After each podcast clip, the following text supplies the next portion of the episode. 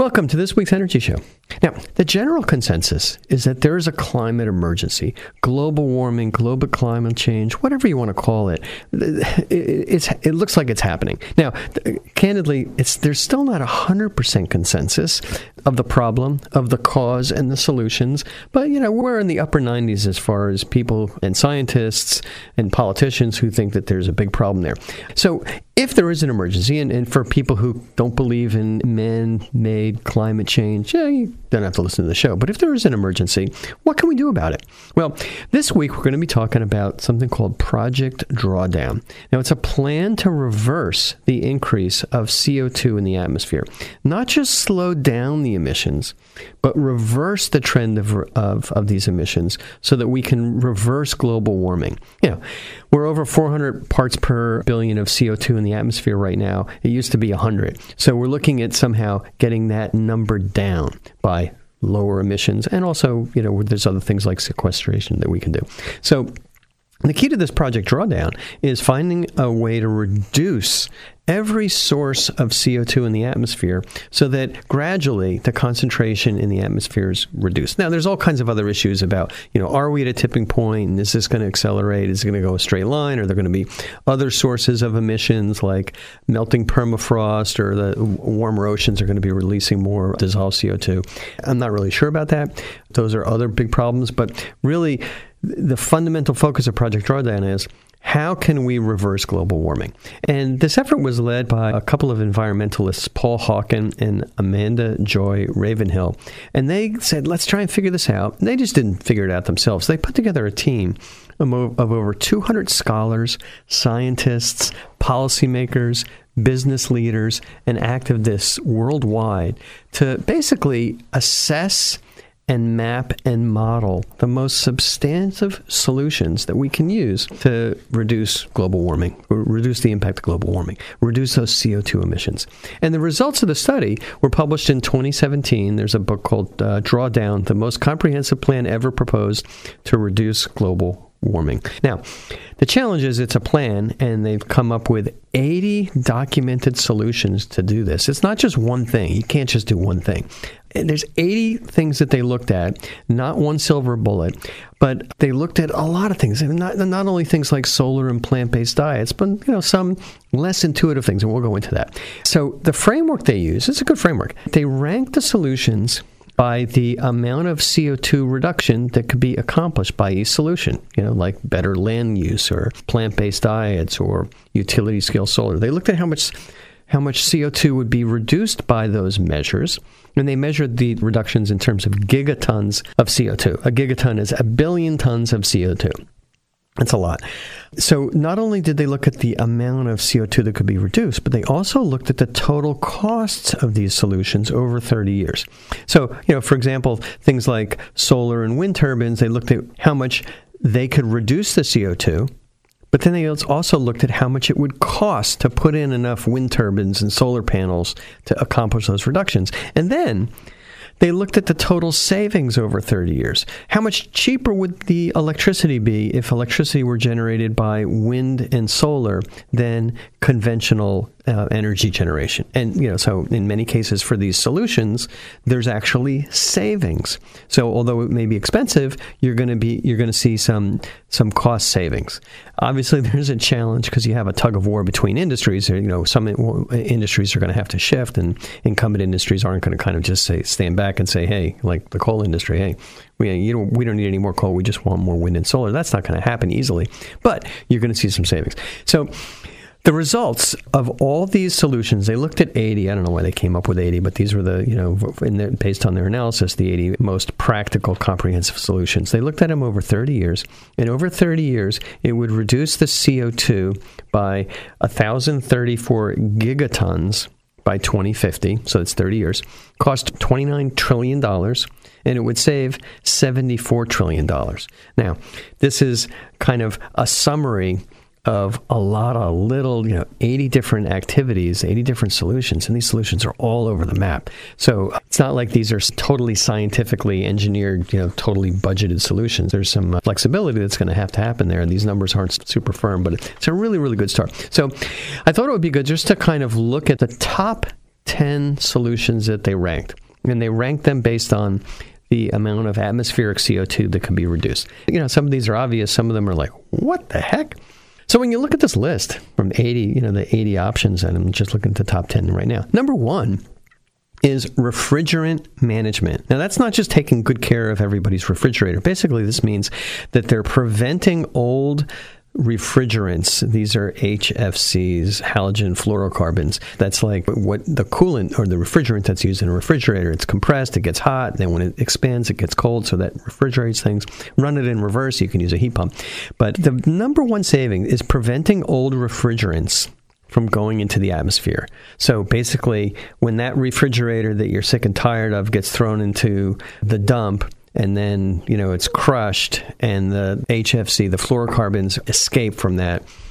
Those fluorocarbons are a thousand times worse than CO2 for global warming. It's really, really bad. They're manufactured by they're they're man-made, so you know it's an industrial process. But when they escape, when those old cars with air conditioners are scrapped, you got that car air conditioner.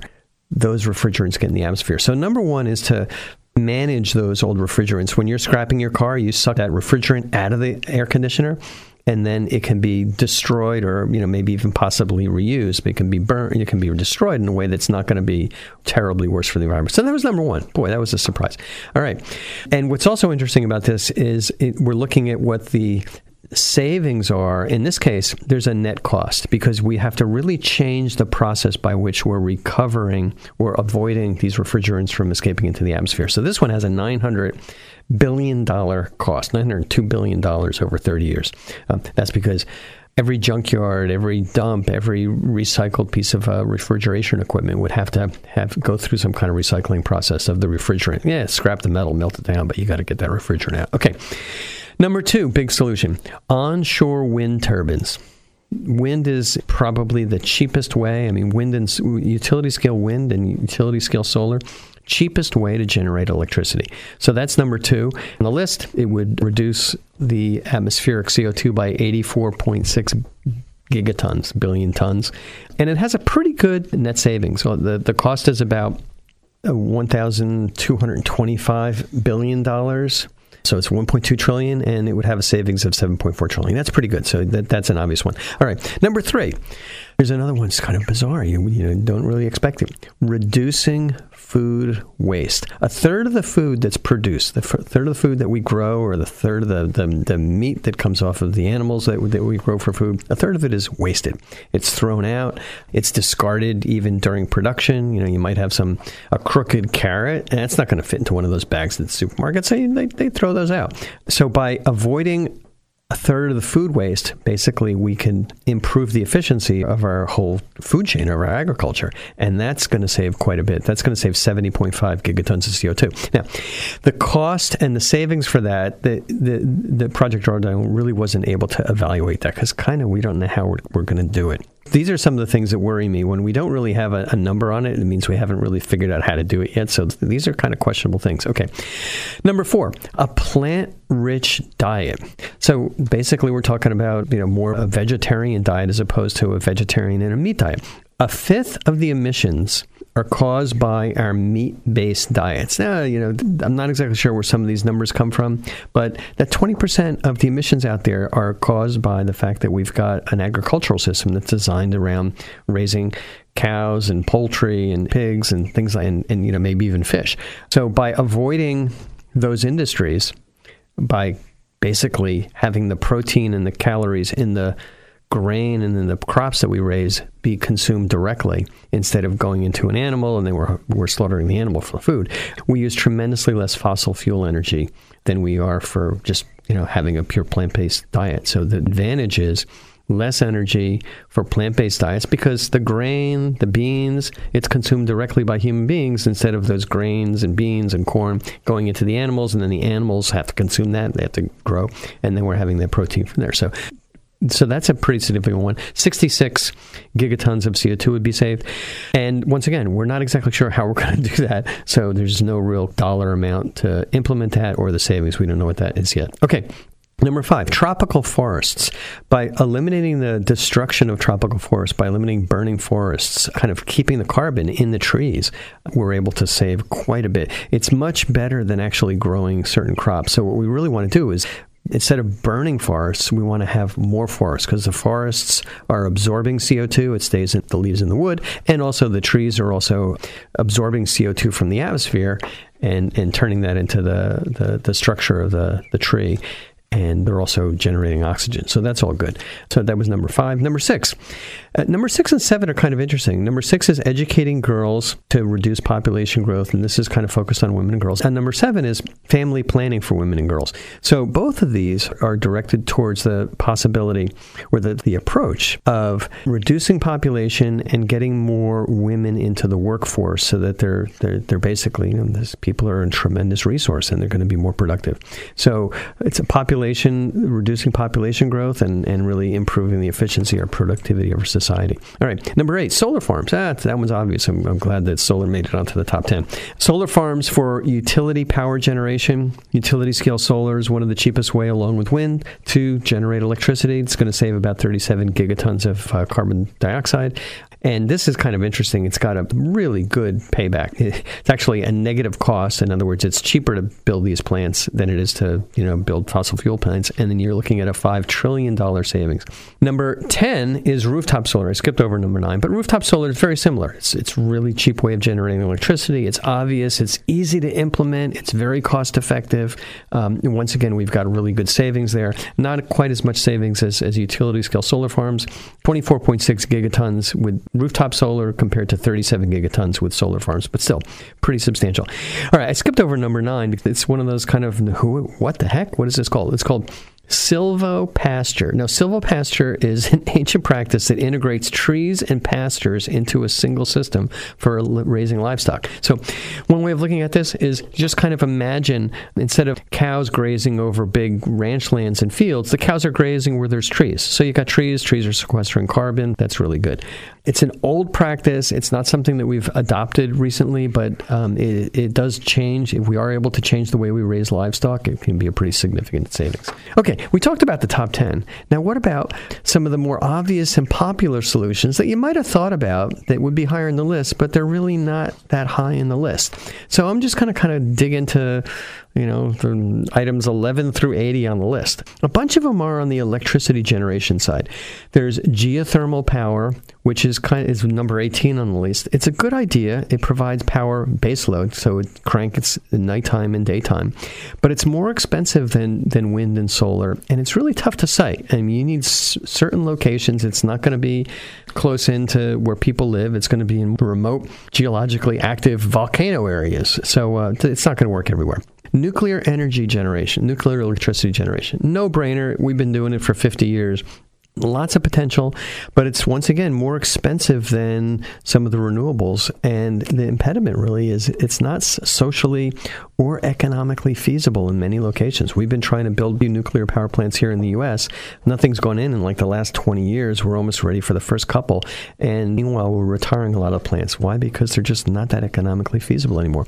All right, 22 offshore wind turbines. Now, you're accustomed and familiar with the wind turbines that are going on in windy areas onshore, you know, in, in, in, valleys, near mountains where there's a lot of steady wind. Well, there's a lot of steady wind offshore also. The tricky thing about offshore wind generation is we haven't really gotten it down in price that much. It's really expensive. It's expensive to get the power from 10 miles off the, the coast or five miles off the coast into the coastal areas. And it's just, these systems are just a lot more expensive. So that hasn't taken off so fast. All right, number 25, concentrated solar. This was really big 15 years ago.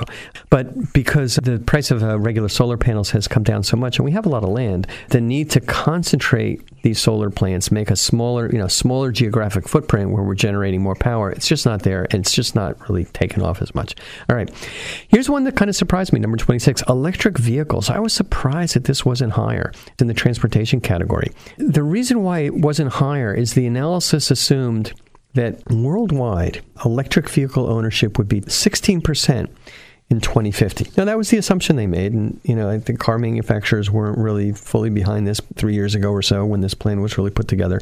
But now I see that the trend is a lot faster. The battery costs are continuing to be reduced very quickly. The car costs are lower. So, you know, the, when you look at a cheaper car to manufacture, not as many moving parts, and then you got lower battery costs, or they're high now, but they're coming down, it means that they're going to be more affordable. There's also going to be a better charging infrastructure. That's all still going in. So, and the car companies are on board. So I, I fully expect that the whole concept of using this applies also for trucks also but it's going to move up in terms of the, the list because we are emitting a lot of greenhouse gases from burning fossil fuels for transportation for cars for trucks uh, you know also for ships and planes which kind of leads me to a couple of the next one ships. We can reduce the greenhouse gases from ships not by using a different fuel because you know really you need a really concentrated fuel to get that ship from you know one continent to another. And sails not a good option. I mean, that was okay in the 18th century, but not in the 21st century. So we're looking at improvements in ships, and the reason why it's number 32 on the list is because these are efficiency improvements. These are better engines, more streamlined ships, less air resistance, and really doing everything we can to kind of make those ships move from, from continent to continent without as much fuel. Trucks, kind of the same thing, but I'm putting trucks in the same category as electric vehicles. I'm, I'm pretty confident that we'll be seeing more and more electric, electrified truck transportation as companies are announcing both pickup trucks and long haul trucks that are electric. Pickup trucks I can see because, you know, in delivery trucks, the postal service, things like that. The long haul trucks are going to be tricky to do because, you know, you need a lot of fuel density once again. And if you want to dedicate a quarter of the payload of the truck to a battery, that ends up being pretty expensive to kind of haul around. But we're going to see progress on that Worldwide road freight accounts for 6% of emissions. They're going to be more efficient, just fundamentally more efficient, and I'm pretty confident that they're going to be electrified. Airplanes, I, am kind of coming back to the transportation category. That's number 43 the carbon reduction that we're looking at airplanes, five gigatons of carbon dioxide, it's not going to happen by making these things electric. That's kind of far away, I think. You know, conceptually, we can do it, and there's some tests out there, but we're, we're far away. It's really making the, the airplanes more efficient, the jets more efficient, better engines, better combustion processes. Maybe they go a little bit slower. We don't have the Concorde anymore, burned incredible amount of fuel, but that's going to improve. All right. Let's talk a little bit about some of the things that go on in buildings. We're talking about solar hot water systems. That's number 41. Now, solar hot waters have been in technology that's been around a real long time, and it works really well to heat water. What's happened actually in the US is because of photovoltaic systems and also heat pumps, it's not continuing to grow as quickly. But in most of the rest of the world, I mean, the first thing that people want to do is they want to have some hot water, and they can put plug down a couple of solar thermal panels, and you know a little bit of electricity, and those systems can generate the hot water they need for bathing and, and cooking. So that's good. That's number 41. Number 42, right after that, are heat pumps. I think solar hot water's got some growth, but not incredible, whereas heat pumps number 42 that that goes into buildings and city energy use. Heat pumps are really taken off gotten way more efficient they got way cheaper. And because we have cheap electricity using that electricity for heating and and cooling is actually something practical as opposed to you know we used to just have coal and then we had oil and then we had natural gas to heat up a building. Now we can heat that building with a heat pump and the electricity for that is also produced from renewable sources. So that's got a lot of potential there Let's see what else. Oh, all right. So a couple more energy storage, both for distributed and for utilities. So this is kind of towards the bottom of the list. Number 77, energy storage for distributed generation. That's, you know, each building putting it in. They don't really have costs and savings for that yet. And then just right next to it, number 70, actually number 77 also, is energy storage for utilities. They're kind of lumping energy storage for distributed generation, that's customer owned, utilities, and also grid flexibility. They, they kind of have all that towards the bottom of the list. Got a tremendous amount of potential. They haven't really figured out what the savings and the costs are going to be for that, but it's on the list. Okay. Now, we talked about some of the, the ones that are like, you know, you might have heard of that are kind of obvious. Got some wacko ones. I'm not, not really wacko, but so things that you wouldn't expect. Clean cook stoves. 40% of humanity cook with wood, charcoal, dung, or coal almost all the rest by fossil fuels. Now you can burn those things more efficiently, but more significantly, we can start using electricity for those stoves. Electricity, induction stoves are really terrific. Number 24, improved rice cultivation. Boy, that one surprised me. Rice is a staple of half the world's population. It, it's one fifth of the calories consumed by humanity. But unfortunately, it creates 10% of the greenhouse gases from agriculture because rice paddies produce methane as the plants decompose. By doing it better, we can save. Number 36, alternative cement. Now, cement manufacturing is 5% of global emissions. So cement is the main ingredient in concrete. Basically, you take cement, you mix it with sand or rocks, and you get concrete. There's a bunch of new techniques to reduce the emissions in concrete and cement manufacturing, so that's significant. 55 and 56, household recycling and industrial recycling. Yeah, they're on the list because it's fundamentally, uh, it uses a lot less energy to reuse materials than produce new ones. And the last one is on the list is high speed rail transport. Good idea very costly and very tough policies. So some economies, like in China, they can kind of get those through pretty quickly. But a lot of times in the U.S., there's so many competing interests and so many costs to that that these things aren't. Just, they're just not happening. All right, just kind of wrapping up conclusions. We've got a practical roadmap for these solutions. Obviously, it's very expensive and it's going to take a long time, but the savings are clearly greater than the cost. Now, my personal opinion, we're going to have to live with global warming, um, you know, for our foreseeable lifetimes. It's not clear to me, unfortunately, that we can uh, immediately reverse the situation. So we've got to try everything. But I am very encouraged by progress in some areas, particularly the areas that are most obviously economically beneficial. Because if the economics are good, there's going to be new industries cropping up, like solar, like wind, like plant-based foods, that are really kind of taking off. And that's popular. The ones that are going to really require changes to the way that our political system is designed or our society, the way we live, that's going to be really tough. All right. That's all the time we have on this week's Energy Show. Thanks to all of our listeners for tuning in. And if you miss any of today's show, you can always go to our website at cinnamon.energy and listen to the podcast.